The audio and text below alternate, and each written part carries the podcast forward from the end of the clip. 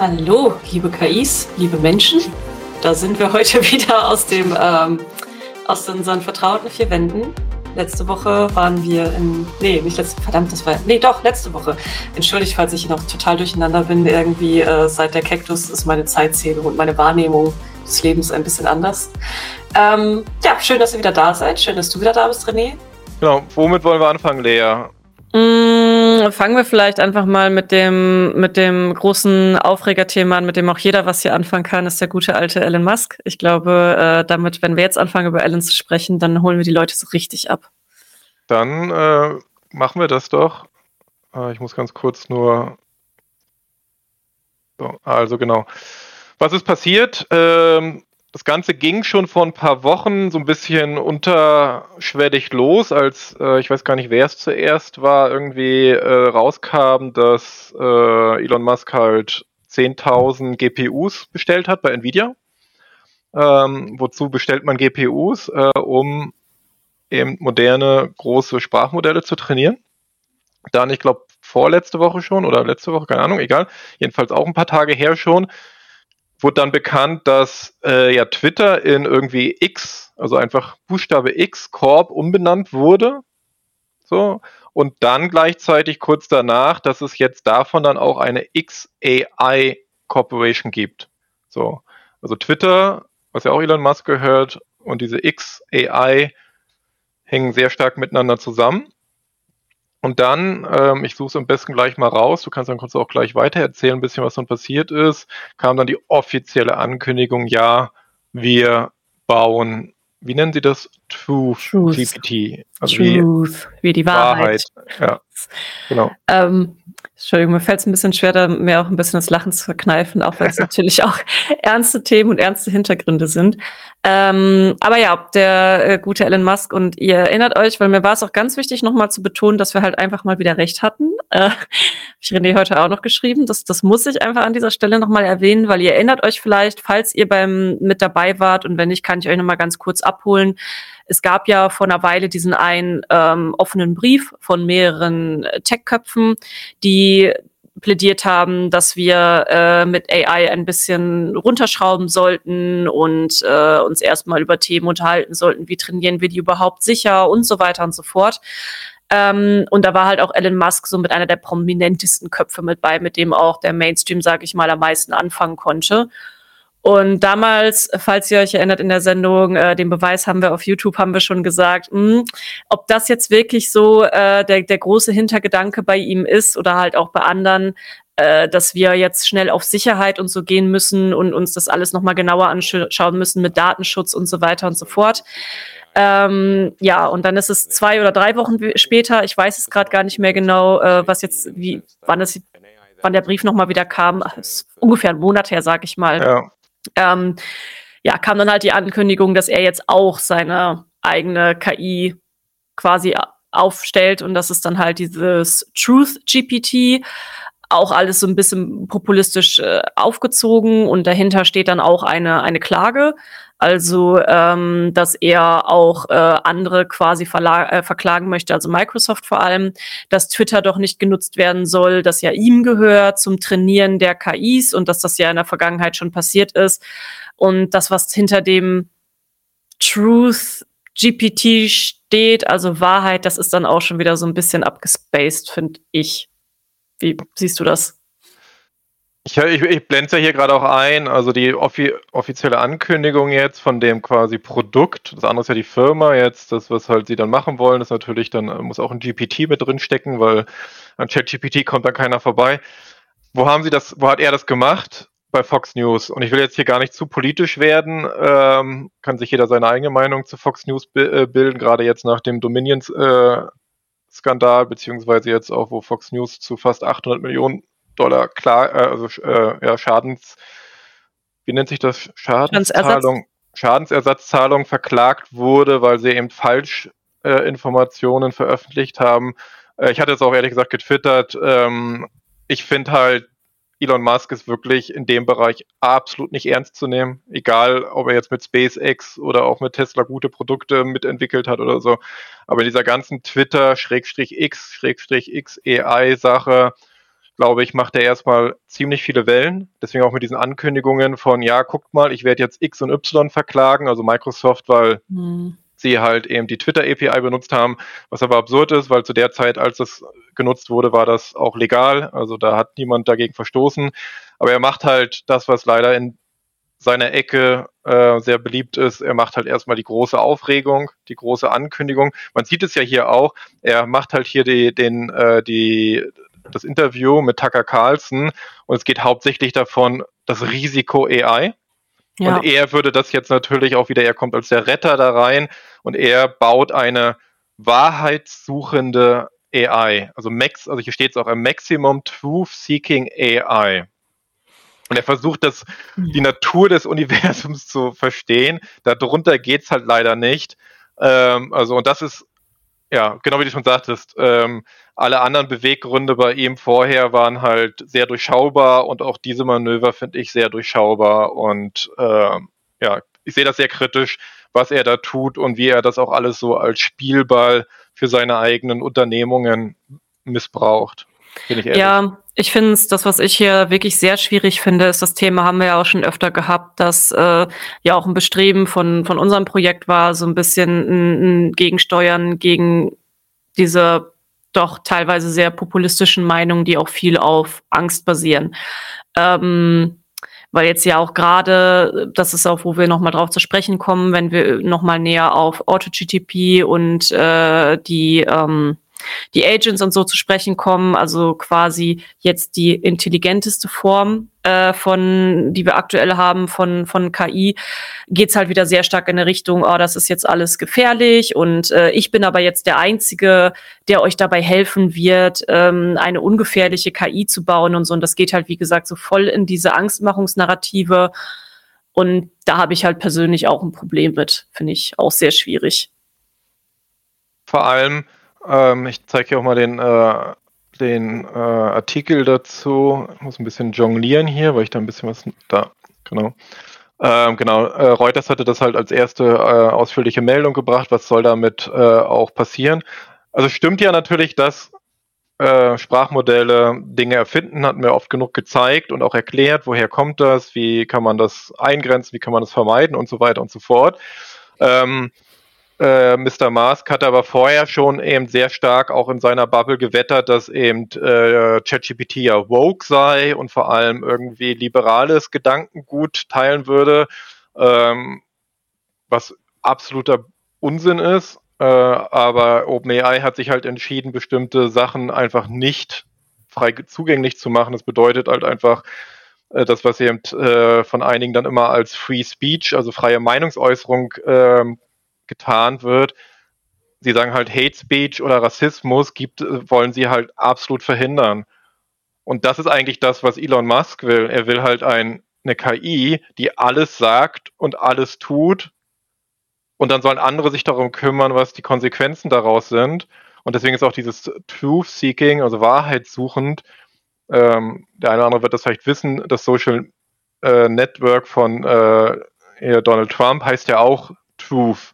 Truth Social. Und es ist halt ein Begriff aus der genau alternativen rechten Ecke, wo eben immer behauptet wird, wir wissen die Wahrheit, ähm, aber der Großteil von dem, worauf ja ChatGPT basiert, sind Forschungsberichte, sind Bücher, sind Veröffentlichungen, Publikationen und so weiter und so fort. Das erfindet die Sachen ja, äh, zumindest da, wo es wirklich die Daten auch hat, nicht aus dem luftleeren Raum. Aber manchen passt das halt natürlich nicht. Die wollen eben gerne, dass dort anders Dinge dargestellt werden und anders über Dinge geredet wird. Mhm. Ähm, und deswegen bin ich mal wirklich gespannt, was da irgendwie am Ende dieses Truth GPT liefern soll und ob es nicht eben eine viel unsicherere Sprachmodell wird als die, die bisher da sind. Deswegen, ich würde ganz gerne vielleicht mal den Kommentar von äh, Publikum mit einblenden. Ähm, jetzt äh, wird es doch ein ganz klein bisschen politisch, beziehungsweise es ist halt wichtig, auch nochmal äh, darauf einzugehen, warum es problematisch ist, wenn es vielleicht bisher noch nicht so klar ist. Also ähm, keine Sorge, Publikum, ich möchte dich jetzt hier irgendwie auch nicht bloßstellen oder sonst irgendwas, äh, sondern wirklich nur darauf eingehen, auf dieses Schaden tut es uns ja nicht ähm, und warum das nicht unbedingt nicht unbedingt stimmt, dass es uns nicht schadet, wenn halt jemand mit äh, massiv Geld und auch Reichweite und auch entsprechend ähm, einem entsprechenden Netzwerk, entsprechenden Kontakten es geht ja nicht unbedingt darum, dass es vielleicht jetzt nicht unbedingt ein Modell wird, das dann konkurrieren kann oder so mit den, mit den Größten, die gerade da sind, OpenAI oder so. Da, da geht es ja gar nicht drum, dass es dann vielleicht eine ganz große Masse oder so an Leuten benutzen, sondern es geht halt A um die Narrative, die halt geschaffen wird das ist halt wirklich super gefährlich, ähm, wenn jemand sich halt, wie gesagt, in so ein Fox News reinsetzt und diese Narrative noch viel größer macht in Richtung, ähm, äh, das ist alles gefährlich und wir sind in fünf Jahren tot, wenn wir nicht aufpassen und so. Also wirklich alles überdramatisieren.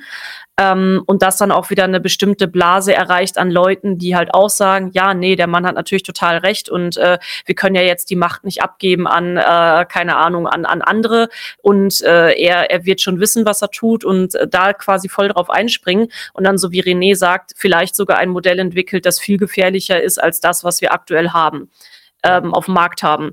Und äh, wir müssen halt auch bei, bei AutoGTP und so und bei den Agents müssen wir halt einfach auch noch mal so drauf eingehen, ähm, warum diese Tools, das ist ja auch, warum wir diese, auch ein bisschen diese Aufklärung betreiben möchten, warum diese Tools halt einfach wirklich verdammt mächtig sind und wirklich auch problematisch sein können, äh, wenn wir nicht Lösungen finden für Probleme, die da sind. Und das macht es halt tatsächlich auch problematisch und gefährlich auch für uns, auch wenn man halt den Elon Musk selber irgendwie nicht ernst oder so nimmt. Er er kann halt trotzdem Sachen bewegen. Ich würde ihn total ernst nehmen. Also das will ich gar nicht, also, ne, also da will ich gar nicht missverstanden äh, werden. Er hat sowohl finanziell äh, viele Ressourcen, er hat äh, ein starkes Netzwerk, er hat äh, enorme Reichweiten, also jetzt nicht nur über Twitter, sondern alles, was er sagt, wird äh, überall weltweit abgedruckt und ausgespielt. Also er ist halt eine der einflussreichsten Persönlichkeiten ähm, aus den USA und deswegen ich habe das hier gerade nochmal, was er eben auch in dem Interview sagt, weil die Dinge, die er durchaus kritisiert, ist ja okay. Was ich, eben, was ich wiederum daran kritisiere, ist, dass er es sich viel zu leicht macht und damit den Eindruck erweckt, dass andere negative Intentionen haben. Weil das ist ein bisschen das Spiel, was er jetzt hat. Er tut so, als würden OpenAI und Microsoft vor allem, das liegt daran, darf nicht vergessen, Elon Musk hat OpenAI mitgegründet, ist dann 2018, 2019 rausgegangen. Er sollte Chef davon werden. Die Investoren und die äh, ja, Leute, die da beteiligt waren, haben sich aber für, für Sam Altman, den jetzigen CEO von äh, OpenAI, entschieden. Und Elon Musk hat damals nicht geglaubt, dass wirklich das, was sie da tun, dahin gehen wird. Also er war eigentlich skeptisch, also er war kritisch, aber skeptisch, dass sie das überhaupt schaffen, hat dann das Interesse verloren, hat sich dann mit anderen Dingen eher beschäftigt und jetzt ist es eher so ein bisschen so eine Retourkutsche, weil er eben da eigentlich den Zug verpasst hat. Und er will jetzt wieder rein in diesen Zug. So. Und deswegen tut er so, dass die anderen böse sind. Sie würden nicht verstehen, wie äh, kritisch das Ganze ist. Deswegen sagt er ja noch hier, es ist eben das Potenzial, die ganze Zivilisation zu zerstören. Und es ist eben komplizierter, eine AI zu entwickeln, als zum Beispiel jetzt irgendwie äh, Autoproduktion oder eben äh, Flug, Flugzeugdesign zu erstellen und so weiter und so fort. Und das stimmt, das ist genau das. Aber dann eben so zu tun mit, okay, unsere AI wird ausgerichtet sein auf eben äh, Wahrheitssuche und auf die, also er, er, er glaubt, dass eine AI sicher gebaut werden kann, alleine dadurch, dass sie darauf ausgelegt ist, die Ursprünge und die Zusammenhänge des Universums zu äh, äh, entschlüsseln. Und wenn sie das tun würde, dann würde sie weniger schädlich. Und auch da wieder, das mag ein interessanter Ansatz sein. Aber A ist ja nicht neu und B, so leicht ist es dann doch nicht. Auch da wieder ist es so, er überhöht halt seine eigene Position und macht andere schlecht.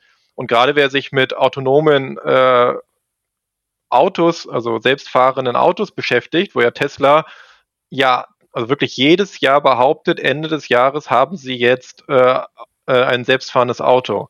Ähm, also wer die ganze Diskussion äh, gerade letztes Jahr auch mit den ganzen Klagen, die da jetzt kommen, weil halt immer mehr Verkehrsunfälle mit dem Autopiloten von Tesla äh, eben dokumentiert werden.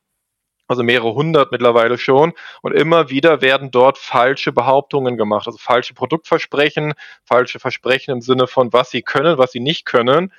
Und darin ist er ein Meister, Dingen, Leute zu verkaufen, die nicht stimmen. Und deswegen sehe ich das im KI-Umfeld und wir sind sehr kritisch gegenüber OpenAI auch. Wir finden da auch vieles, was sie tun, nicht äh, äh, ausreichend transparent und auch nicht ausreichend äh, abgesichert und so weiter und so fort. Aber das ist halt so ein bisschen ähm, meine Sicht zumindestens darauf. Und wie gesagt, eben äh, eine wahrheitssuchende KI ankündigen und das bei Fox News zu verbreiten, das ist schon, das kann man schon gar nicht mehr Ironie oder Satire nennen. Das ist echt von einem anderen Stern. Also keine Ahnung. Das ist einfach, ähm, passt nicht zusammen und deswegen, wir werden das sicherlich begleiten, aber er wird auch eine Weile brauchen, weil er spricht jetzt darüber, dass er alle möglichen Leute abwerben will, aber ganz viele sagen natürlich auch, äh, nein, danke. So, ja. äh, weil auch das wieder äh, viele wollen mit ihm nichts mehr zu tun haben, nach auch den Aktionen, wie viele Leute er bei Twitter rausgesetzt hat, einfach mal so, nur weil er es konnte. Also er hat ja auch nicht den besten Ruf mittlerweile mehr, äh, was das angeht. Deswegen, ähm, es wird sicherlich sechs Monate oder so brauchen, bis man da was Konkretes wahrscheinlich mal sieht und da muss man gucken, wie gut ist das wirklich und bringt es die gesamte Diskussion weiter oder ist es für ihn nur ein Versuch halt zu sagen, okay, ich bin jetzt hier auch in diesem Geschäft drin und kann hier einfach mitverdienen. Ja. Ja. Ja, ich denke, da können wir dieses, dieses News-Segment, glaube ich, auch gut mit abschließen. Das ist ein guter Schlusssatz. Wie gesagt, wir hatten es ja vor zwei Wochen auch noch mal näher beleuchtet, auch mit dem großen Rennen gerade um bestimmte KI-Anbieter, ähm, die halt doch in eine sehr wirtschaftlich geprägte Richtung gehen. Und äh, da muss man halt tatsächlich auf jeden, der mit entsprechenden Ressourcen hat, ein, ein kritisches Auge werfen, weil letztendlich Land ist dann doch irgendwann, vielleicht nicht heute, vielleicht nicht morgen, aber es wird irgendwann Einfluss auf uns haben. Vielleicht wollen wir dann kurz die Runde äh, äh, weitermachen, wer noch gerade eben sich äh, dort jetzt in dem Bereich ähm, geäußert hat und auch ja. positionieren wird. Überraschung! Amazon, genau. ähm, also Amazon war bisher recht zurückhaltend. Äh, ganz kurze Einordnung. Die meisten kennen von euch vielleicht Amazon hauptsächlich eben als ähm, Online-Shop oder durch Twitch, wo wir auch gerade streamen ähm, oder auch durch ähm, andere Spiele. Sachen, aber eigentlich auch oder auch Spiele, Spielen. ja, stimmt, mhm. ist ja auch ein Spielepublisher. Aber AWS, also äh, Amazon Web Services, ist der größte Anbieter von zum Beispiel Cloud Services, also größer als Microsoft und auch viel größer als Google. Äh, da hat sich Amazon in den letzten zehn Jahren äh, unglaublich ausgebreitet und ist auch für viele die ja, erste Anlaufstelle, also auch für ja, äh, viele Unternehmen und so eben äh, auf AWS äh, ihre Webseiten, ihre Anwendungen, ihre Apps zu hosten. Also ist eben, da ist Amazon führend und auch sehr dominierend sogar. Und die haben bisher sich sehr zurückgehalten gehabt zu dem ganzen Thema. Also es gab schon kleinere Möglichkeiten auf AWS äh, Machine Learning Modelle natürlich zu benutzen. Äh, aber dass es so eine richtige Initiative und Plattform dafür gab, das ist jetzt erst gekommen. Das war vor drei Tagen. Das nennt sich Bedrock. Also ich glaube, das ist einfach der Steinboden, oder? Das ist so die Übersetzung. Also das ist eigentlich so das Fundament so ein bisschen, was sie damit ja, bauen ja, wollen. Ja. Ähm, und was ganz interessant dabei ist, AWS äh, oder Amazon sagt jetzt gar nicht, wir bauen jetzt hier alles selbst, sondern es wird vor allem eine Kombination äh, und auch Angebot von bestehenden Lösungen gehen. Also wir brauchen das jetzt nicht alles im Detail durchlesen. Ihr, wer da mehr lesen will, äh, zu einfach eben mal Amazon Bedrock eingeben. Das heißt, ähm, zum Beispiel, sie arbeiten mit Stability zusammen, also Stable Diffusion wird man darauf la äh, laufen lassen können. Man wird, äh, ich glaube, auch hier von, äh, wie heißen sie gleich hier, Anthropic, also das Cloud-Modell äh, und so weiter und so fort. Also sie wollen verschiedenste Open Source und Cloud, äh, Closed Source ähm, Modelle anbieten und die Leute können sich die ganz normal einfach äh, mieten und dort dann ihre eigenen äh, Applikationen darauf entwickeln. Und ja, deswegen, wie gesagt, Amazon hat sich da jetzt zu geäußert, wird wohl auch jetzt äh, recht schnell verfügbar sein. Und was sie nur angedeutet haben, ist, sie wollen auch was Eigenes entwickeln. Aber ob sie da auf was Bestehendem aufsetzen oder wirklich von Null anfangen, das war jetzt noch nicht so ganz klar. Aber sie sprachen von einem eigenen Foundation Model. Da wird man mal gucken, wo die Richtung hingeht. Aber zumindest hat Amazon da jetzt auch was am Start muss mal ganz kurz an die Tür, weil meine Kater will raus, sorry. du kannst ja ganz kurz übernehmen oder ich, ich Fragen über, beantworten. Ich übernehme kurz. Ähm, tatsächlich gibt es jetzt gerade auch gar nicht so viel mehr zu dem Amazon-Ding zu sagen, äh, weil sie halt einfach ähm, ja, gesagt haben, wir sind jetzt auch mit dabei und ähm, so viel im Detail haben sie jetzt halt quasi auch noch nicht wirklich verraten, außer das, was René gerade schon gesagt hat. Aber ich glaube, der Kater ist auch schon draußen. Ja, bin wieder da. Und genau. Fragen sehe ich tatsächlich gerade auch nicht. Gut. Dann machen wir weiter mit dem äh, Google. Über Google reden wir ja immer wieder. Ähm, die, da gab es halt jetzt äh, nochmal weitere Interviews und auch, äh, die haben ein sehr langes Interview mit äh, 60 Minutes gegeben. Das ist von CBS, also US-Fernsehsender. Kennt der eine andere oder vielleicht gibt schon ganz lange, ist so eine ja, Reportage, Magazin-Sendung, äh, wo Google äh, ein bisschen aus dem Nähkästchen plaudert. Äh, also im Sinne von, was ist, ähm, ja, was denken Sie sich gerade bei Ihren äh, AI- äh, Entwicklungen, warum gehen sie so zögerlich ran? Also Google muss die ganze Zeit allen Leuten immer erklären, warum sie ein bisschen langsamer sind. Äh, das kommt dabei ganz äh, gut rum. Und ähm, gleichzeitig wurde dort das Projekt Magi oder äh, die Initiative Magi angekündigt.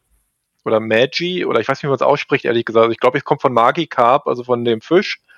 Äh, warum sie sich das wieder ausgesucht haben, I don't know. Es sind, ja. immer, es sind immer wilde Tiere. Also entweder ja. ist es ein Lama oder ein Alpaka und jetzt ist es ein Fisch, äh, aber ich, ich hätte jetzt auch gedacht, dass es Magi ist. Äh, vielleicht spricht man es auch leicht anders aus. Ähm, wenn ihr mal seht, dass ich hier kurz nach links gucke, dann hat das immer damit zu tun, dass ich hier gerade was äh, übertrage, äh, also übertragen will. Ähm, ganz schön frech von dir, einfach nach links zu gucken, René. Ja, und ich habe leider die Übertragung ausgemacht, deswegen muss ich sie kurz wieder aktivieren. Vorführeffekt.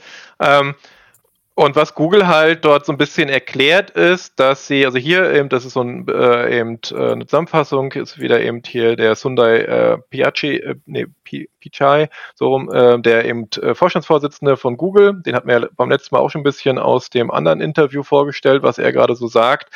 Und er erklärt eben, wie gesagt, so nochmal ein bisschen, warum sie da anders vorgehen und auch ein bisschen langsamer vorgehen. Was sie aber wirklich jetzt konkret das erste Mal gesagt haben, das ist ab Mai schon, ähm, auch erstmal testweise in den USA mit, äh, ich glaube, einer Million Leuten am Anfang und so. Es wird direkt in der Google-Suche jetzt ähm, ein KI-Modell mit eingebunden. Und das ist tatsächlich, was es auch wirklich spannend macht, weil wir hatten ja in den letzten Wochen haben wir öfter mal darüber gesprochen, dass Google im Moment sehr hinterherhinkt mhm. äh, bei den anderen. Also äh, aktuell keine wirkliche Konkurrenz gewesen zu ähm, zu dem, was halt Bing schon kann, ähm, also von, von äh, Microsoft oder auch eben von OpenAI mit äh, ChatGPT, da war Google also Bart. Ne? Also wenn ihr irgendwo in den letzten Z äh, Tagen Schlagzeilen oder so gesehen habt, dann war es, wenn dann ChatGPT, vielleicht auch noch was zu Bing, aber wer hat in den letzten Wochen was von Bart gehört? Ne?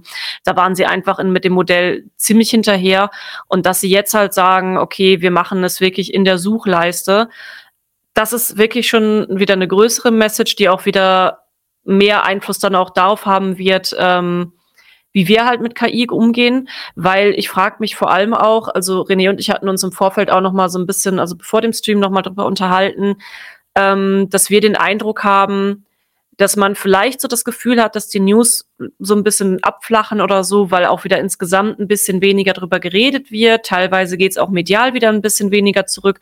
Und zumindest ich begegne auch immer noch sehr vielen Leuten, die A, es entweder noch nie gehört haben oder sich auch nicht so richtig interessieren. Ähm, ich merke das auch bei den Artikeln, die wir im Tech-Bereich dazu haben. Also man braucht, im Moment braucht man schon irgendwie eine emotion emotionalisierte Story, ähm, damit die Leute sich wirklich da interessieren. Und ich glaube, dass das da aktuell daran liegt, dass es im Moment noch keinen richtigen Einfluss auf unseren Alltag hat. Im Moment reden wir noch sehr viel darüber, dass es einen großen Einfluss haben wird und so. Ich, ich denke halt, diese ganzen Modelle werden sich immer mehr und mehr in den Alltag einschleichen, ohne dass man es halt so richtig mitbekommt, was ja auch für eine gute Nutzerfreundlichkeit spricht, ähm, wenn man eigentlich kaum merkt, dass man ein neues Tool in der Form benutzt und nur merkt, dass einem irgendwie was leichter fällt. Und ich glaube, dieser Schritt, der könnte da echt noch mal viel ändern, wenn es tatsächlich auf Google plötzlich ist. Ja, definitiv. Weil bisher sind ja auch Bart nur eingeschränkt und eigentlich auch ein bisschen abgetrennt. Also ja. man sieht da auch nicht genau, wie äh, Bart direkt auf das Internet zugreift oder ob es auch eher wie ChatGPT auch nur bis zu einem zu bestimmten Zeitpunkt äh, Daten äh, hat und die dann verwendet und so weiter und so fort.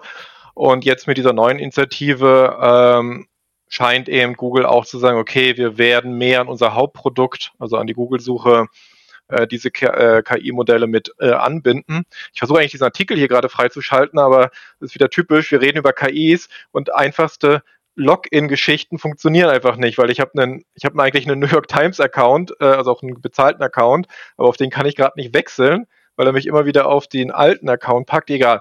Es gab äh, halt welcher Google, Artikel war das denn? Äh, es geht hier um, nee, das ist falsche Bild, Sekunde. Ähm, es gab eben einen Bericht der New York Times, der das Ganze losgetreten hat. Ähm, wie gesagt, also das ist die Überschrift dazu. Ähm, wie gesagt, ich habe. Ah, Überschrift reicht ja schon, um darüber ja. zu reden. Dann ist es halt. Komme so. gerade leider nicht irgendwie gewechselt in meinen richtigen Account, warum auch immer. Ähm, und da sind zwei Sachen drin. Einerseits eben diese äh, Magi-Initiative äh, äh, wird darin beschrieben äh, mit den konkreten Plänen. Und das Zweite ist, und da haben wir wieder dieses Wettrüsten der äh, Tech-Konzerne. Darin wird eben angedeutet, dass Samsung immerhin, ich glaube, so fast 25 Prozent Marktanteil, was äh, Handys angeht, angekündigt hat oder intern wohl sehr stark überlegt, von Google als Standardsuche auf allen ihren Geräten zu wechseln auf Bing. So, und ähm, Samsung wäre so ein erster Dominostein. Also wenn auf einmal Samsung sagt, auf allen unseren Geräten ist Bing vorinstalliert und voreingestellt, könnte das dazu führen, dass Apple, da laufen die Verträge nächstes Jahr aus, also 2024, dass Apple die ebenfalls wohl schon angekündigt hat, nicht so hundertprozentig zufrieden zu sein mit Google, aber es können natürlich auch einfach Verhandlungs- ähm, äh, Sachen sein, also weil man vielleicht mehr Geld will. Also Google muss zahlen dafür, dass sie auf Samsung-Geräten und auf Apple-Geräten sind. Und Microsoft wäre natürlich happy, da ein paar Milliarden eher drauf zu packen, weil dann könnten sie auf einmal vielleicht von unter 10% Marktanteil auf einmal vielleicht auf 30 oder 40% Marktanteil im Suchmaschinen-Business sein. Und ja. diese Hintergrundgespräche oder auch Ankündigungen zwischen jetzt Samsung und Google und Samsung und Bing scheinen auch mal diesen Druck erhöht zu haben, zu sagen halt, okay, weil Samsung wohl auch interessiert ist, einfach modernste Technik einzusetzen und deswegen ist Bing dann ein wenig sexier, ähm, weil es eben GPT-4 mit benutzt und das scheint eben dann doch Google zu pushen, okay, wir müssen in unserer Suchmaschine auch sowas anbieten, ansonsten könnten wir Probleme haben, dass uns Partner einfach flöten gehen. Ja, vielleicht, ich weiß nicht, wie viele Neulinge noch mit dabei sind. Also GPT-4 ist aktuell das stärkste ähm, sogenannte Large Language Model. Also das ist halt auch was, ChatGPT ist ja das, was man so vielleicht noch kennt, basiert halt auf GPT. Ähm, und äh, da sind wir gerade bei vier aktuell bei der stärksten Version, die wir haben. Ich muss auch sagen, aus unserem ganzen News äh, äh, aus unserer Newsflut, die wir jetzt mitgebracht haben, ist das für mich persönlich tatsächlich auch die spannendste News. Also ähm, ich habe vorher nicht drüber nachgedacht, was ist eigentlich die spannendste für mich und jetzt äh, habe ich noch mal so ein bisschen unsere, unser Newsfeed Revue passieren lassen und ich, ich, ich denke, dass das, das, das finde ich eigentlich gerade eigentlich so mit den, den stärksten und interessantesten Schritt, weil der tatsächlich auch einfach Einfluss haben wird auf sehr viele Leute, die eigentlich noch gar nichts mitbekommen haben, aber täglich googeln. Und das ist, wenn man ja in einer bestimmten Bubble steckt, was wir ja aktuell auch tun, ist zwar eine sehr nischige Bubble mit der KI, äh, sich da so drauf zu stürzen, noch. Ähm, das wird, das wird nochmal spannend wenn es dann tatsächlich nochmal bei Google integriert ist. Was ich ganz interessant auch wiederum bei Google fand, ist auch ein bisschen der Unterschied zu vielleicht auch, was wir vorher hatten mit dem Truth, GPT und Elon Musk. Google selbst hat sehr konkrete, ich würde fast sagen, somit die besten Vorschläge für Regulierung von AIs äh, äh, veröffentlicht. Ja. Äh, also den Link findet ihr einfach auch unter AI Google. Ähm, das ist, äh, ist jetzt nicht ganz, ganz neu, aber ist jetzt auch nicht äh, irgendwie äh, outdated oder so. Ähm, und es ist wirklich sehr praktisch, ist auch mal ein bisschen übersichtlicher. Also nur zum Vergleich zum Beispiel die Vorschläge des Deutschen Ethikrates, die ich auch nicht so schlecht finde, wie sie mal von manchen gemacht werden. Aber das ist ein Dokument mit über 300 Seiten. Liest sich kein Schwein durch. Ich habe es so. mir auch nicht komplett durchgelesen. Ich habe mir nur die Sachen durchgelesen, die letztendlich auch für mein Arbeitsumfeld relevant sind. Ja.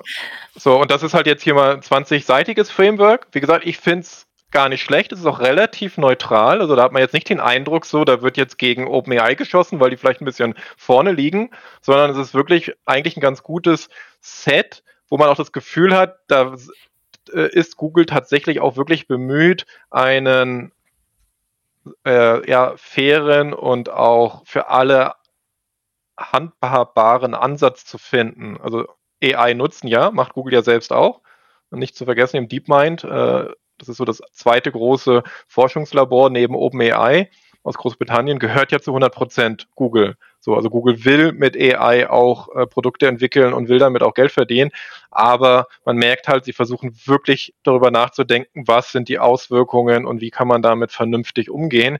Deswegen finde ich das bei Google aktuell durchaus ähm, löblich. Ne? Äh, Google macht auch andere Dinge, die nicht immer löblich sind, aber in dem Fall äh, finde ich ihr Vorgehen nachvollziehbar. Und ich habe den Eindruck, es hat nicht nur damit zu tun, dass es nur um ihr Businessmodell geht, sondern ich glaube, sie wissen, wie viel AI, wie viel Power dahinter steckt, ja. weil sie eben ja auch die Vorreiter eigentlich damit sind und in ihren Laboren wahrscheinlich auch sehr leistungsfähige Modelle haben, die die Öffentlichkeit gar nicht kennt und daher aber auch wissen, welches Risiko dahinter stecken kann. Ja. Ja, ich bin in dem Fall bin ich ja auch äh, selbst ein, ein, Stück betroffen, was halt auch meine Arbeit angeht, ähm, weil wir sind auch sehr abhängig von Google, sag ich mal. Ähm, also wer mich nicht kennt, ich bin die Chefredakteurin von meinem Buch und ähm, wir so als Online-Gaming-Webseiten-Angebot, äh, wir sind natürlich sehr stark darauf angewiesen, dass Leute uns über Google finden. Sprich, äh, unser ganzes Modell ist auch zum Teil einfach darauf ähm, spezialisiert, die Suchmaschine zu lernen, die Suchmaschine zu verstehen und vor allem auch Leute zu verstehen, die die Suchmaschine benutzen. Und äh, wenn halt irgendeine Frage über Google kommt oder Leute auf Google Discover ihre News surfen und so, dann müssen wir einfach wissen, wie funktioniert dieses, dieser ganze Kosmos, dass die Leute letztendlich auf unseren Artikeln landen, weil das ist quasi unser ganzes Geschäftsmodell. Ähm, und wir haben dann halt auch wieder Werbeausstrahlung auf den, äh, auf den Webseiten, äh, durch die wir dann wieder Geld verdienen. Durch einen reinen Klick verdienen wir ja kein Geld. Und da mache ich mir natürlich auch gerade Gedanken so, ähm, wie das dann für uns so wird, wenn dann auch äh, innerhalb von Google auch direkt Fragen beantwortet werden können über diese über Chat-Modelle und so. Das wird halt auch bei uns ganz schön viel durcheinander würfeln. Also ich habe da übrigens keine Angst vor oder so. Ich bin nie ein Typ gewesen, der irgendwie vor irgendwelchen Veränderungen Schiss hatte. Ganz im Gegenteil, ich finde das gerade auch wieder hochspannend und bin da auch eher neugierig, wie es da weitergeht. Und ich bin sowieso für mich, ich habe mich irgendwann entschieden, ich bin wandelbar und äh, kann, kann überall schon irgendwie reinfinden, wenn ich will. Genau, da passt ein bisschen ganz gut dazu. Es gibt einen neuen äh, Report, das ist von Scale, äh, heißt ist auch eine Firma, die sowohl KI-Modelle hostet, auch, auch selbst in der Entwicklung von Machine Learning, Deep Learning Systemen aktiv ist. Äh, und die hat halt mit sehr vielen Leuten geredet, äh, hat halt Umfragen gemacht äh, und so weiter. Hier sind drei sehr bekannte Gesichter aus der ganzen AI-Welt. Das ist hier der Greg Brockman äh, von OpenAI, also das ist der aktuelle Präsident und Co-Founder, dann der Edian Gomez, das ist Cohere. Cohere ist eigentlich so ein bisschen das kleine, teilweise aber coolere äh, Version von OpenAI, also die so ein bisschen im Schatten stehen, weil sie keine Produkte entwickelt hatten, aber die äh, Modelle von Cohere sind wirklich gut und auch gut benutzbar. Also ähm, kann man, konnte man nämlich schon früher auf eigenen Cloud-Anwendungen selbst hosten, was bei OpenAI ja erst seit kurzem geht. Und hier ist der, über den wir auch schon oft gesprochen haben, der äh, Imad äh, Mostag äh, von Stability AI, zu dem kommen wir nachher auch noch gleich nochmal.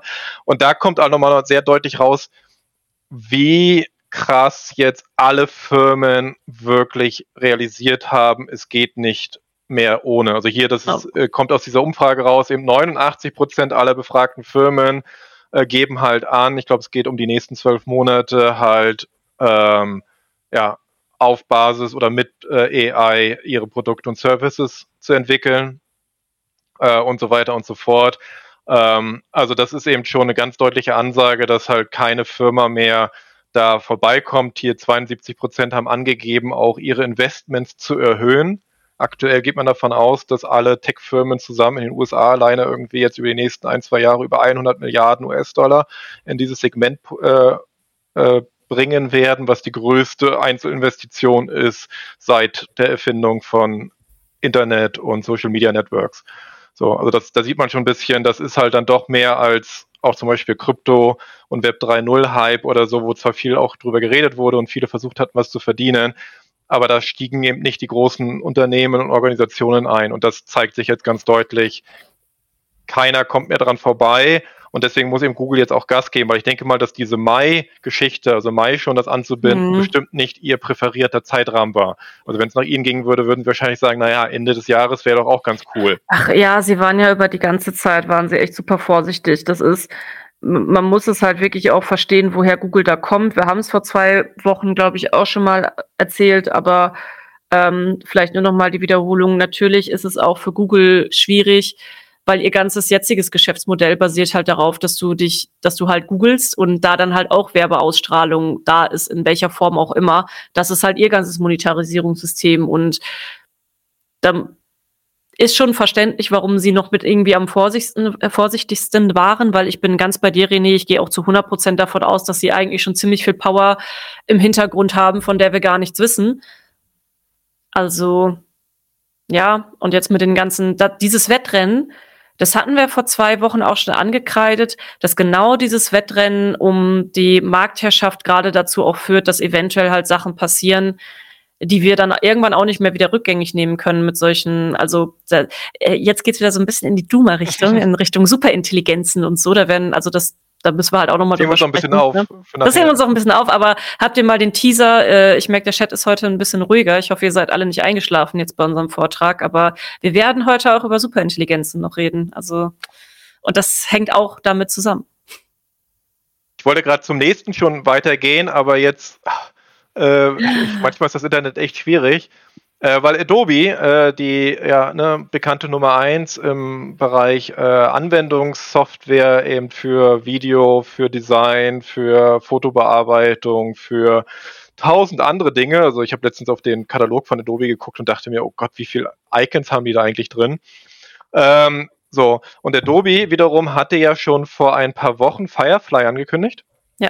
Äh, das ist ihr eigener selbst trainiertes Modell, ihr eigenes selbst trainiertes Modell für Text-to-Bild-Generation äh, auf eigenen Bildern, also lizenzierten Bildern. Deswegen sind auch ganz viele da super heiß drauf, weil es das erste äh, Bildgenerationsmodell wäre, was weitestgehend sicher wäre für kommerzielle Nutzung.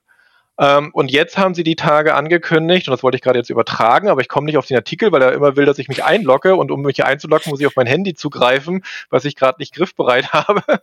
ähm, haben sie eben äh, das angekündigt, das komplett auch auf alle anderen ihre Produkte nach und nach auszurollen, vor allem jetzt erstmal für die Videobearbeitung.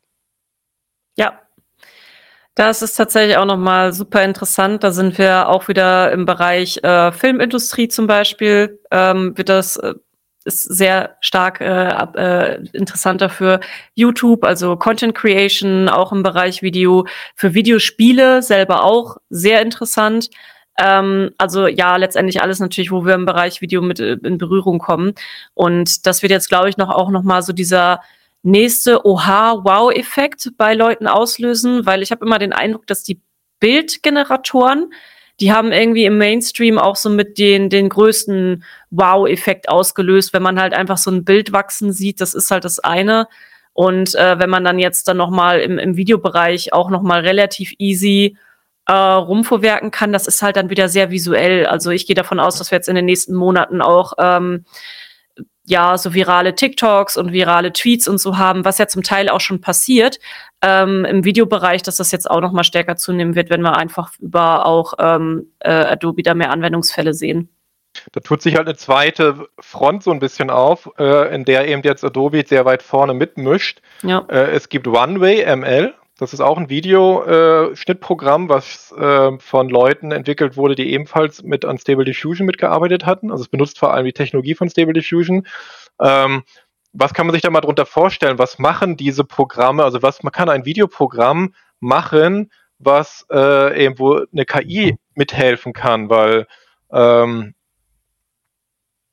am Ende geht es ja da doch um ein bisschen andere Sachen als jetzt bei einer rei äh, der reinen Bilderstellung. Und hier, ich habe das mal gerade aufgerufen, ähm, was zum Beispiel OneWay machte, weil das Tool kenne ich. Auf Firefly haben wir leider immer noch keinen Zugriff. Ich bin da zwar nee. schon seit Tag 1 angemeldet auf der Warteliste, aber. Ich kenne kenn aber bisher äh, auch noch keinen. Also so alle Leute, leider, die ich ja. kenne, und äh, das dürften auch rund um die 20 Leute sein, die sich relativ zügig auf die Warteliste gesetzt hatten.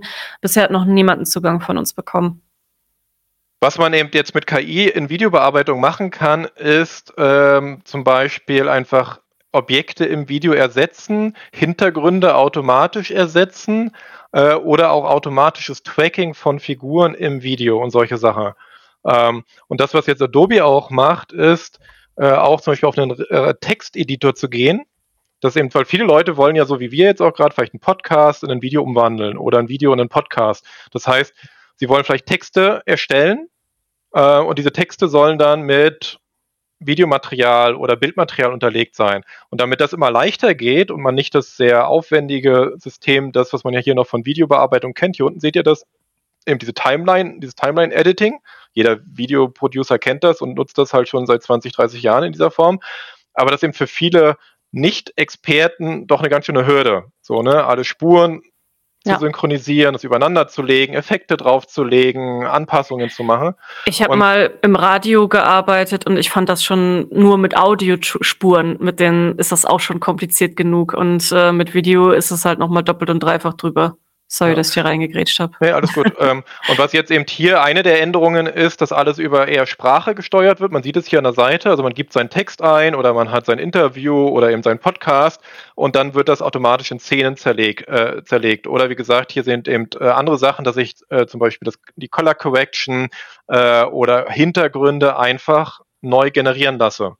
Das, das finde ich nämlich auch super spannend, weil das geht dann wirklich, das ist bis jetzt echt ein sehr schwieriger Skill, auch sowas wie Color Correction vernünftig zu machen, dass es auch wirklich gut aussieht. Ja. Und jetzt sind wir halt bei einem Punkt, wo du halt einfach sagen kannst, keine Ahnung, ihr habt vielleicht sogar mit, mit dem Handy ähm, um mal so ein bisschen so die Zukunft zu spinnen oder wie das in der Praxis aussehen kann. Äh, mit dem Handy habt ihr irgendwie ein schönes Urlaubsvideo gedreht oder so, aber keine Ahnung, es ist vielleicht grau und verregnet im Hintergrund und jetzt könnt ihr dann halt einfach sagen, äh, im Sinne von, ja, es ist ja gerade das Demonstrationsvideo läuft im Hintergrund, einfach einen Text eingeben mit, ich möchte die Golden Hour haben. Also Fotografen kennen das, das ist dieser Zeitpunkt irgendwo rund um Mittag, wo die Sonne so scheint, dass alles in ein Ach, sehr warmes Gold getaucht. Äh, stimmt, kurz vor Sonnenuntergang, kurz, danke. Kurz Sonntag, ja. Genau, dass alles halt in so ein warmes äh, Licht gehüllt ist. Ähm, was halt mit Midjourney jetzt ja auch schon super geht, äh, solche, solche Sachen zu erstellen, also mit Bilder-KIs und das gibt halt wirklich jedem auch die Möglichkeit, äh,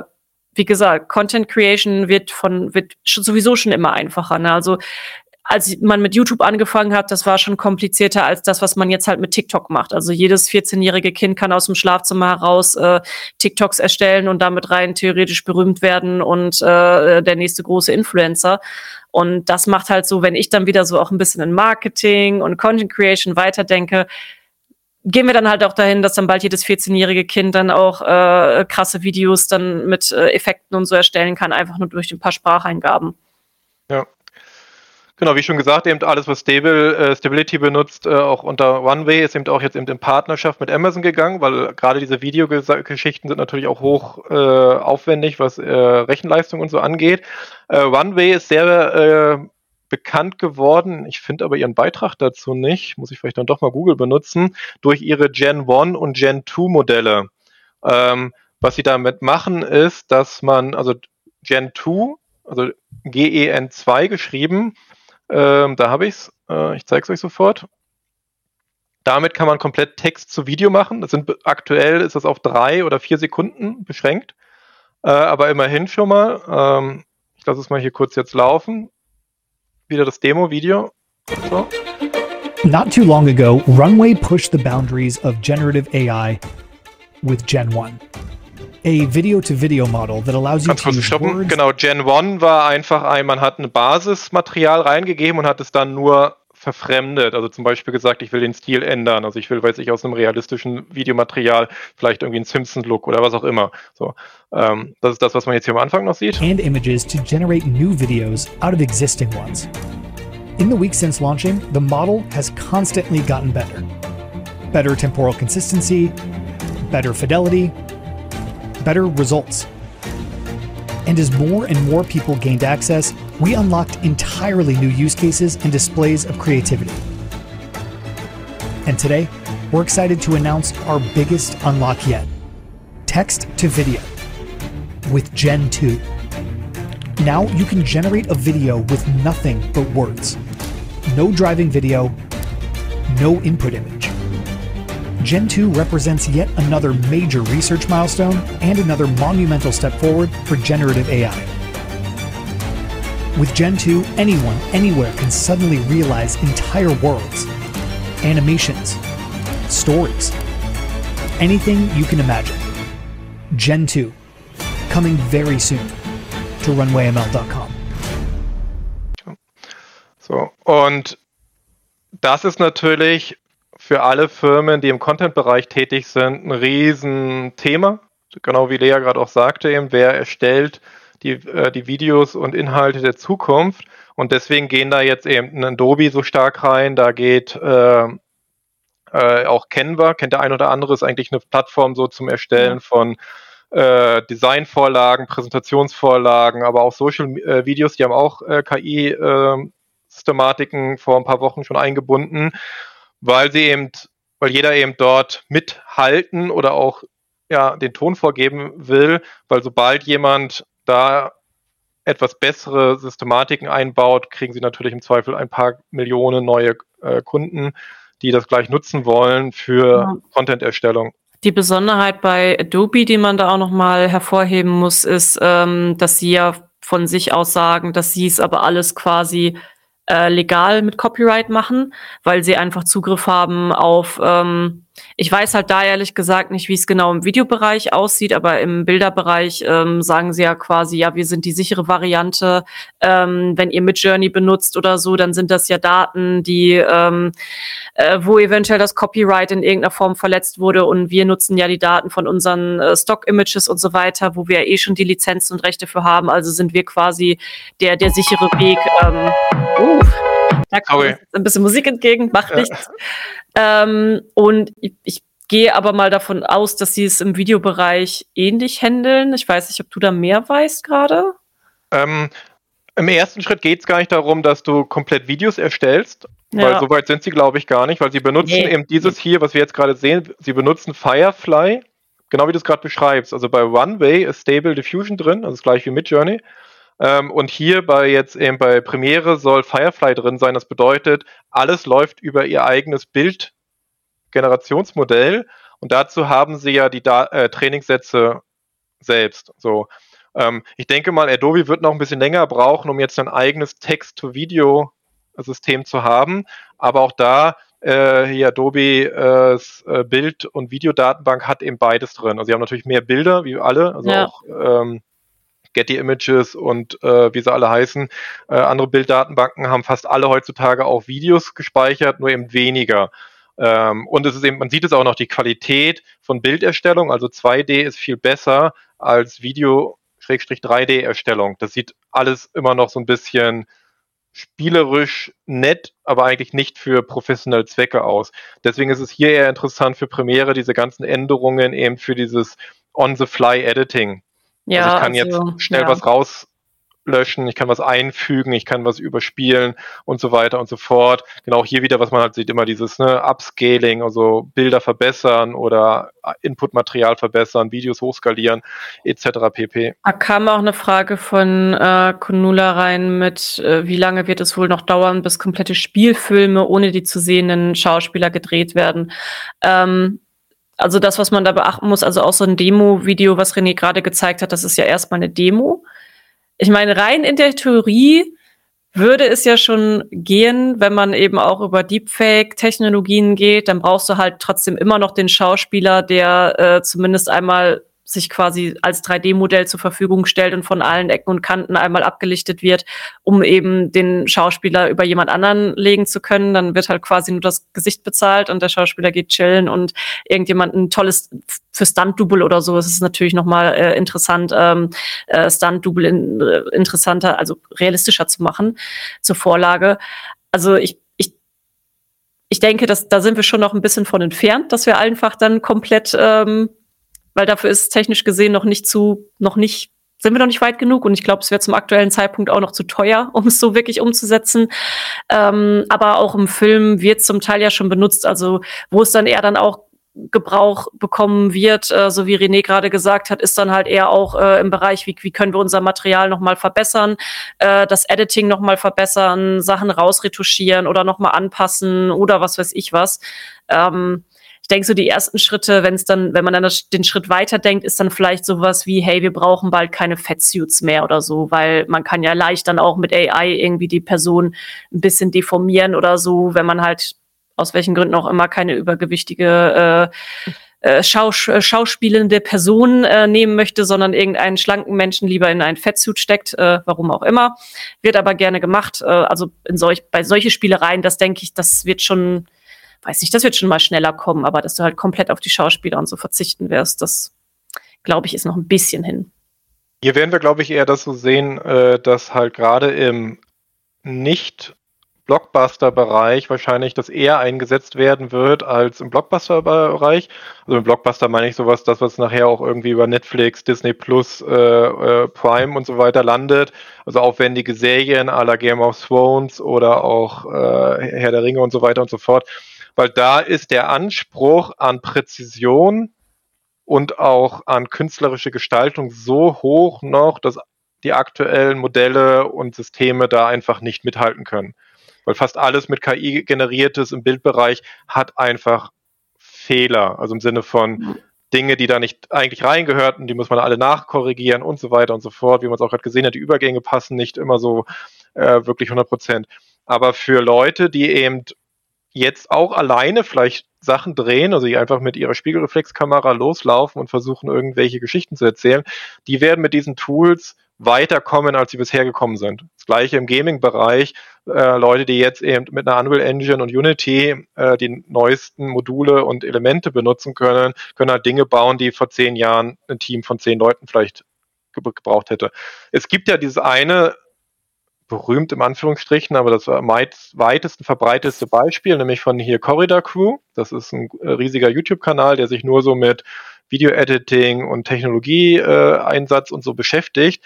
Und die hatten ja ein Video gedreht. Ich lasse es jetzt gerade mal ablaufen. Mhm. Wir kriegen keinen Strike dafür auf YouTube nachher.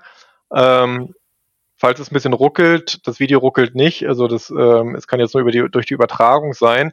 Ähm, die zeigen halt, wie sie durch eigene Aufnahmen, also ich springe jetzt mal ein bisschen, zum Endprodukt. Also man sieht dass sie drehen, filmen das selbst äh, äh, im Studio und packen dann AI obendrauf, um diesen Stil zu generieren, also um diesen Animationsstil zu machen und packen das dann teilweise auch noch in 3D-Welten äh, äh, rein und so weiter. Also sehr viel Aufwand. Ich glaube, es hat über einen Monat gedauert, wenn ich richtig in Erinnerung habe. Also sie erklären sehr genau, äh, wie aufwendig das war. Und das, was am Ende dabei aber rauskommt, ist schon sehr sehenswert. Aber wie gesagt, nochmal, das ist halt dann in einem Bereich von, okay, zwei, drei Stufen unter dem, was halt vielleicht eben dann auf Netflix und Co. laufen würde. Ähm, aber eben für die ganz Top-Produktionen wird man das noch nicht nutzen. Also wie gesagt, wer sich dafür interessiert, kann ich den Kanal nur empfehlen. Corridor Crew heißt der. Einfach auf YouTube googeln, findet ihr, äh, auf YouTube googeln ist auch ein tolles Wort, äh, auf YouTube suche. Äh, das da seht Googlen, ihr das Googlen hat sich sehr, sehr eingebürgert. Ja. Also auch wenn man auf Bing auf einmal unterwegs bin, dann google ich trotzdem in meinem Kopf. Ähm, ja, außerdem vielleicht noch mal nur ganz kurz noch auf das äh, Filmthema und äh, ob jetzt äh, Schauspieler ersetzt werden. Also man darf halt auch nie unterschätzen, dass Menschen einfach gerne Menschen sehen möchten und ihnen folgen. Sonst wäre halt auch der Boulevardteil der Medienlandschaft halt nicht so riesig und so gerne gesehen ähm, durch viele Leute.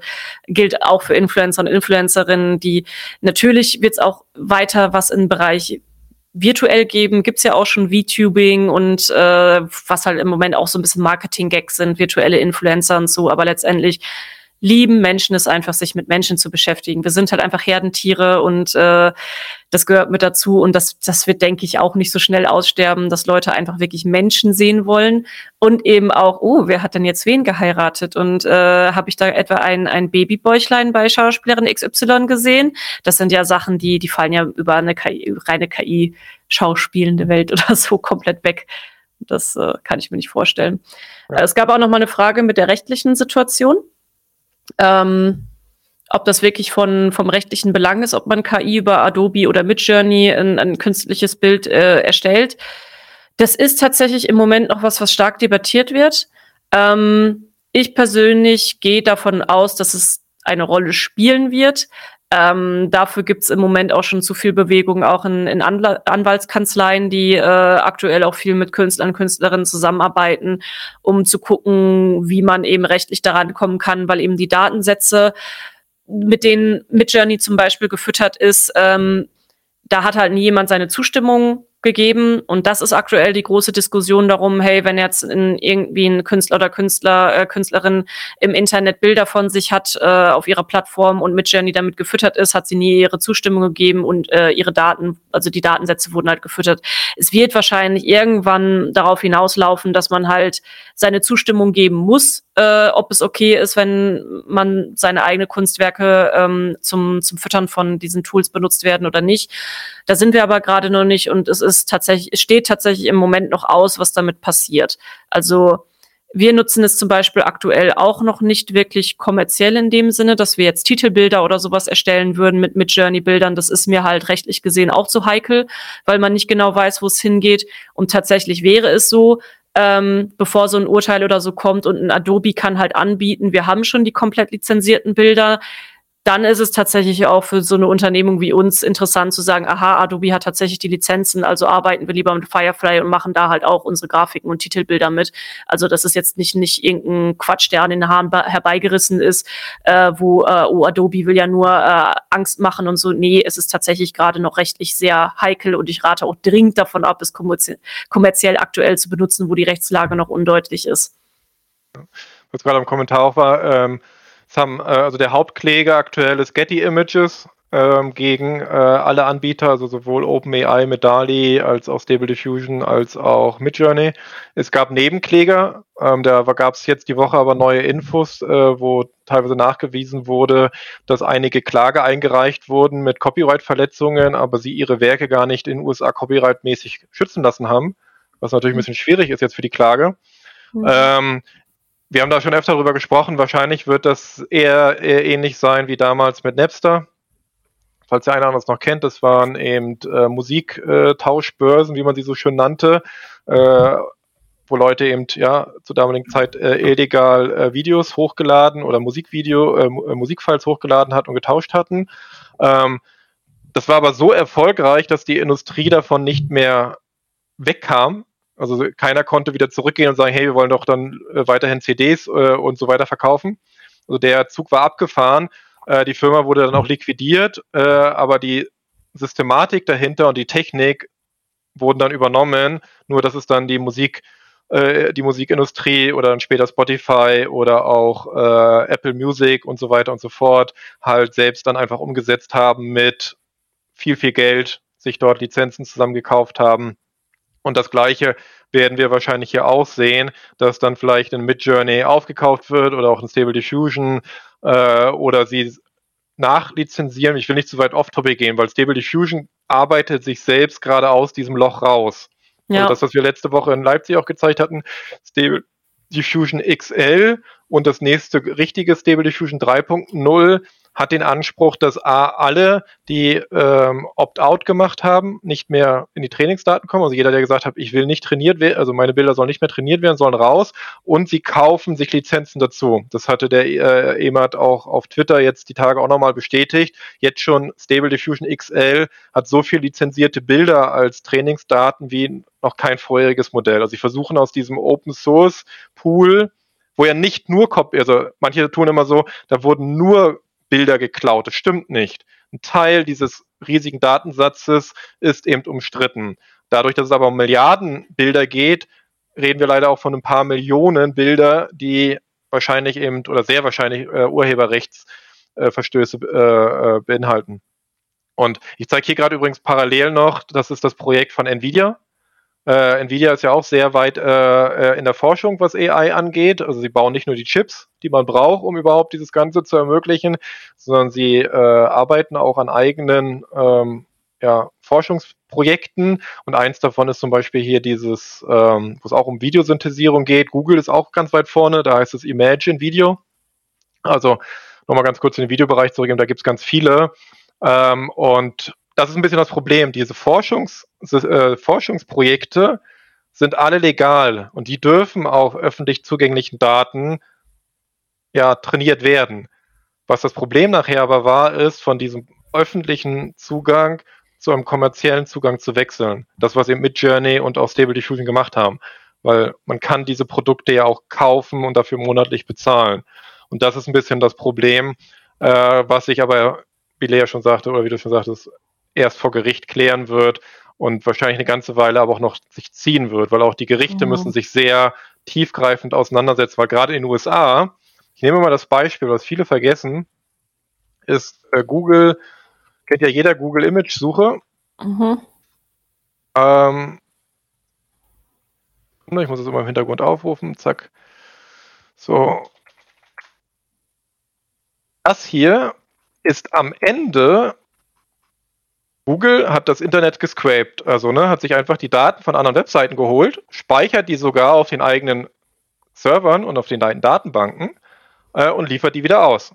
So. Hier hat aber in den USA schon die Gerichte entschieden, dass das unter Fair Use läuft. Das heißt, diese Anwendung als Suche und diese Transformation reicht, dass sie das machen dürfen und nicht dafür bezahlen müssen, obwohl die Bilder ja hier drin schon relativ groß sind. So, und Leute tatsächlich wahrscheinlich auch, ähnlich wie bei, ähm, wie heißt es gleich, äh, nicht Snapchat, sondern Pinterest, einfach wahrscheinlich auch hier Bilder sich nur hier rausziehen. Also ich sehe es immer wieder auch bei äh, Influencern, die das einfach als Hintergrund nehmen, einfach die Bilder so, die Publisher dahinter, weiß ich jetzt hier National Geographic oder äh, andere Webseiten, Spiegel und so, die kriegen ja keinen einzigen Klick hiervon. So. Und das, wie gesagt, war in den USA, wurde rechtlich Google zugestimmt, ja, dürfte nehmen. Das kann halt sein, dass auch bei den AI-Sachen in Details teilweise OpenAI oder anderen zugestimmt wird, ja, ihr dürft es so benutzen, ähm, aber dann vielleicht zum Beispiel nur in den USA, weil in Europa gilt das nicht. Mhm. Da gibt es äh, stärkere Hürden. Deswegen, das wird sehr, sehr ins Detail gehen, das wird sich lange hinziehen und da wird es am Ende wird's über Geld entschieden, wie es meistens in den Bereichen. Wie immer. Vielleicht mal, wenn ja. wir vorhin schon mal bei Stable waren, dann auch auf, äh, ich glaube, das ist dann auch schon unsere letzte News, die wir mit dabei haben. Stable.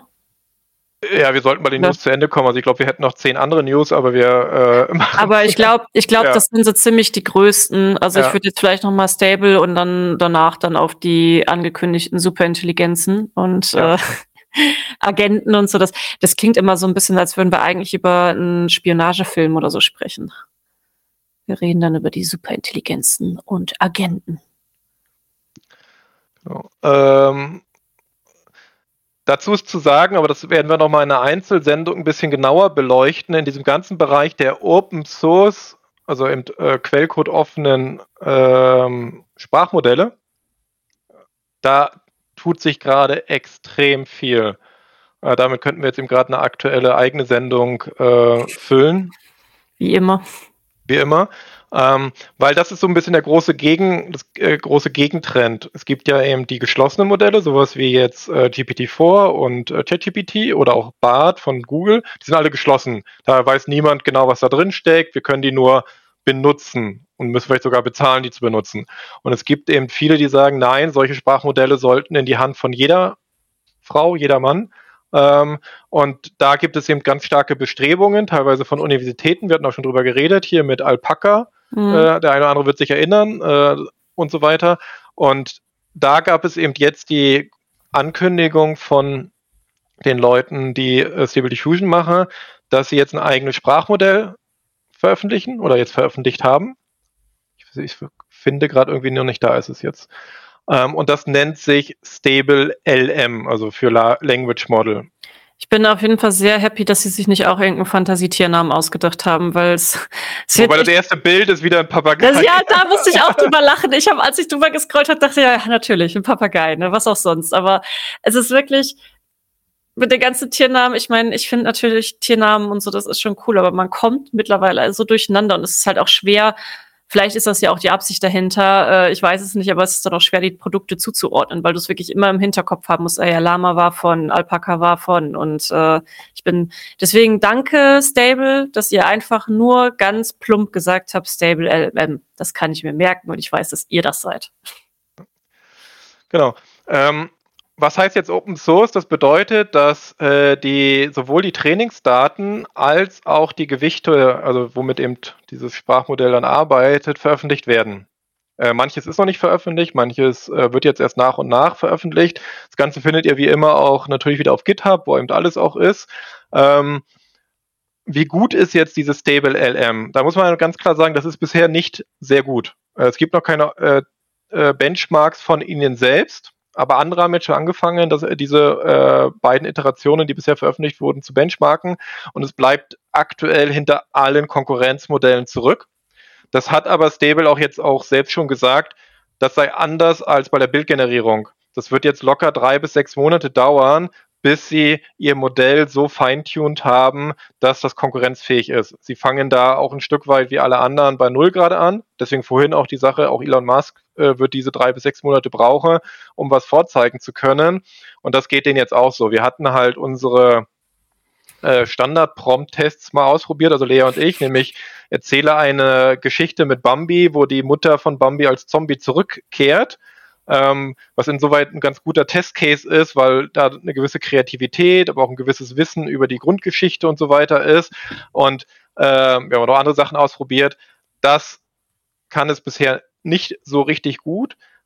Hm, deswegen ist jetzt auch gar nicht so interessant, es jetzt zu zeigen, weil die Ergebnisse deutlich schlechter sind, als was ihr aus ChatGPT kennt.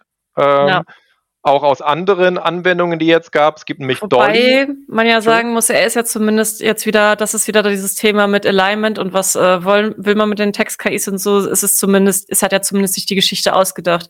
Bei ChatGPT ist ja mittlerweile so eine Bremse drin, dass sie sagen, nee, das ist ja ein Kinderwerk und so und deswegen können wir da jetzt keine gruselige Geschichte draus machen.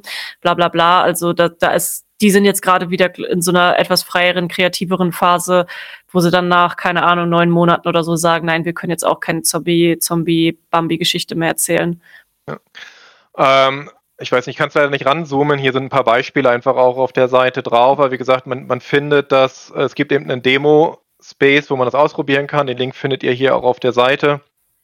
Ähm, und äh, könnt ihr selbst gerne mal rumspielen, ist auch kostenlos äh, in der Form. Das Besondere an diesen Open Source Modellen ist ja, sie sollen kleiner sein. Also das hier zum Beispiel ist mit sieben Milliarden Parametern äh, jetzt erstmal die größte Version, die veröffentlicht wurden. Es sollen noch ein paar äh, etwas äh, leicht größere kommen. Und was alle gerade probieren, ist, dass man das auf einem eigenen Rechner, das hat mir auch mehrfach schon erzählt, also es auf einem eigenen, zum Beispiel äh, auf dem M1, M2-Chip von Apple läuft das ziemlich gut schon. Äh, auf dem PC braucht man eher noch eine gute GPU dafür. Also irgendwas so mit einer 4 vorne, also 460, 470, 480, 490 äh, wäre hilfreich, sowas zu haben. Und das wäre eben der große, diese große Änderung. Die bisherigen Sprachmodelle brauchen alle Cluster von GPUs, also die meisten mindestens acht GPUs oder sogar mehr. Das hat natürlich keiner zu Hause in seinem PC oder in seinem nicht? Server. Nee, ich nicht. Ähm, hat hier alle mein, Rechner, nee. mein Rechner läuft hier noch auf einer 1070 Ti, also ähm, deswegen. Und das ist natürlich das, was äh, eine große Veränderung be äh, bewirken wird, wenn diese äh, Modelle A Open Source sind. Jeder kann darauf zugreifen, kann sie auch komplett weiterentwickeln. Ähm, Stable äh, LM ist zum Beispiel auch mit einer Lizenz versehen, die auch kommerzielle Nutzung erlaubt. Äh, die anderen Modelle, die es bisher in dem Bereich gab, äh, hatten das nicht. Äh, und deswegen ist es sehr spannend. Das aktuell beste Open Source Modell ist aber, äh, und das hat wieder einen Tiernamen, das heißt nämlich, oder Tierbild heißt Red Pyjama. Ähm, ja, wir sagten schon, die Namen sind wild. Ähm, das baut nämlich komplett das Lama-Modell von Meta nach. Also sowohl in der Qualität als auch in der Geschwindigkeit als auch in allen anderen Bereichen. Und das wird ebenfalls komplett Open Source sein. Also das ist das Bild, was dazu veröffentlicht wurde ähm, ja, Lama mit einem roten Pyjama. Ähm, wie gesagt, sobald wir die äh, da teilweise auch vollen Zugriff drauf haben, äh, also auf Dolly 2.0 haben wir schon Zugriff drauf, auf jetzt das neue von Stable ebenfalls. Das hier habe ich noch nicht installiert, das muss ich mir noch ein bisschen genauer angucken. Das ist jetzt auch erst, glaube ich, gestern oder so veröffentlicht worden, vorgestern, 18. Ja. April. Ähm, da tut sich viel. Ähm, und das ist einerseits gut, weil dadurch wird es offener und teilweise sind diese Open Source Modelle hochgradig gefährlich, weil du sagtest ja, die werden irgendwann beschränkt sein. Nee, werden sie nicht.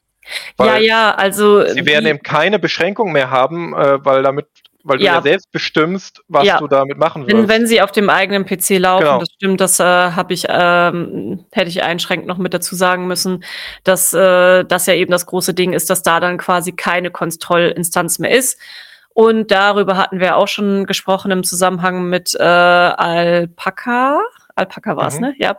Im Zusammenhang mit Alpaka, dass ähm, ja, also wo wir da auch wieder bei den Themen sind, Gefahren von diesen Large Language Models.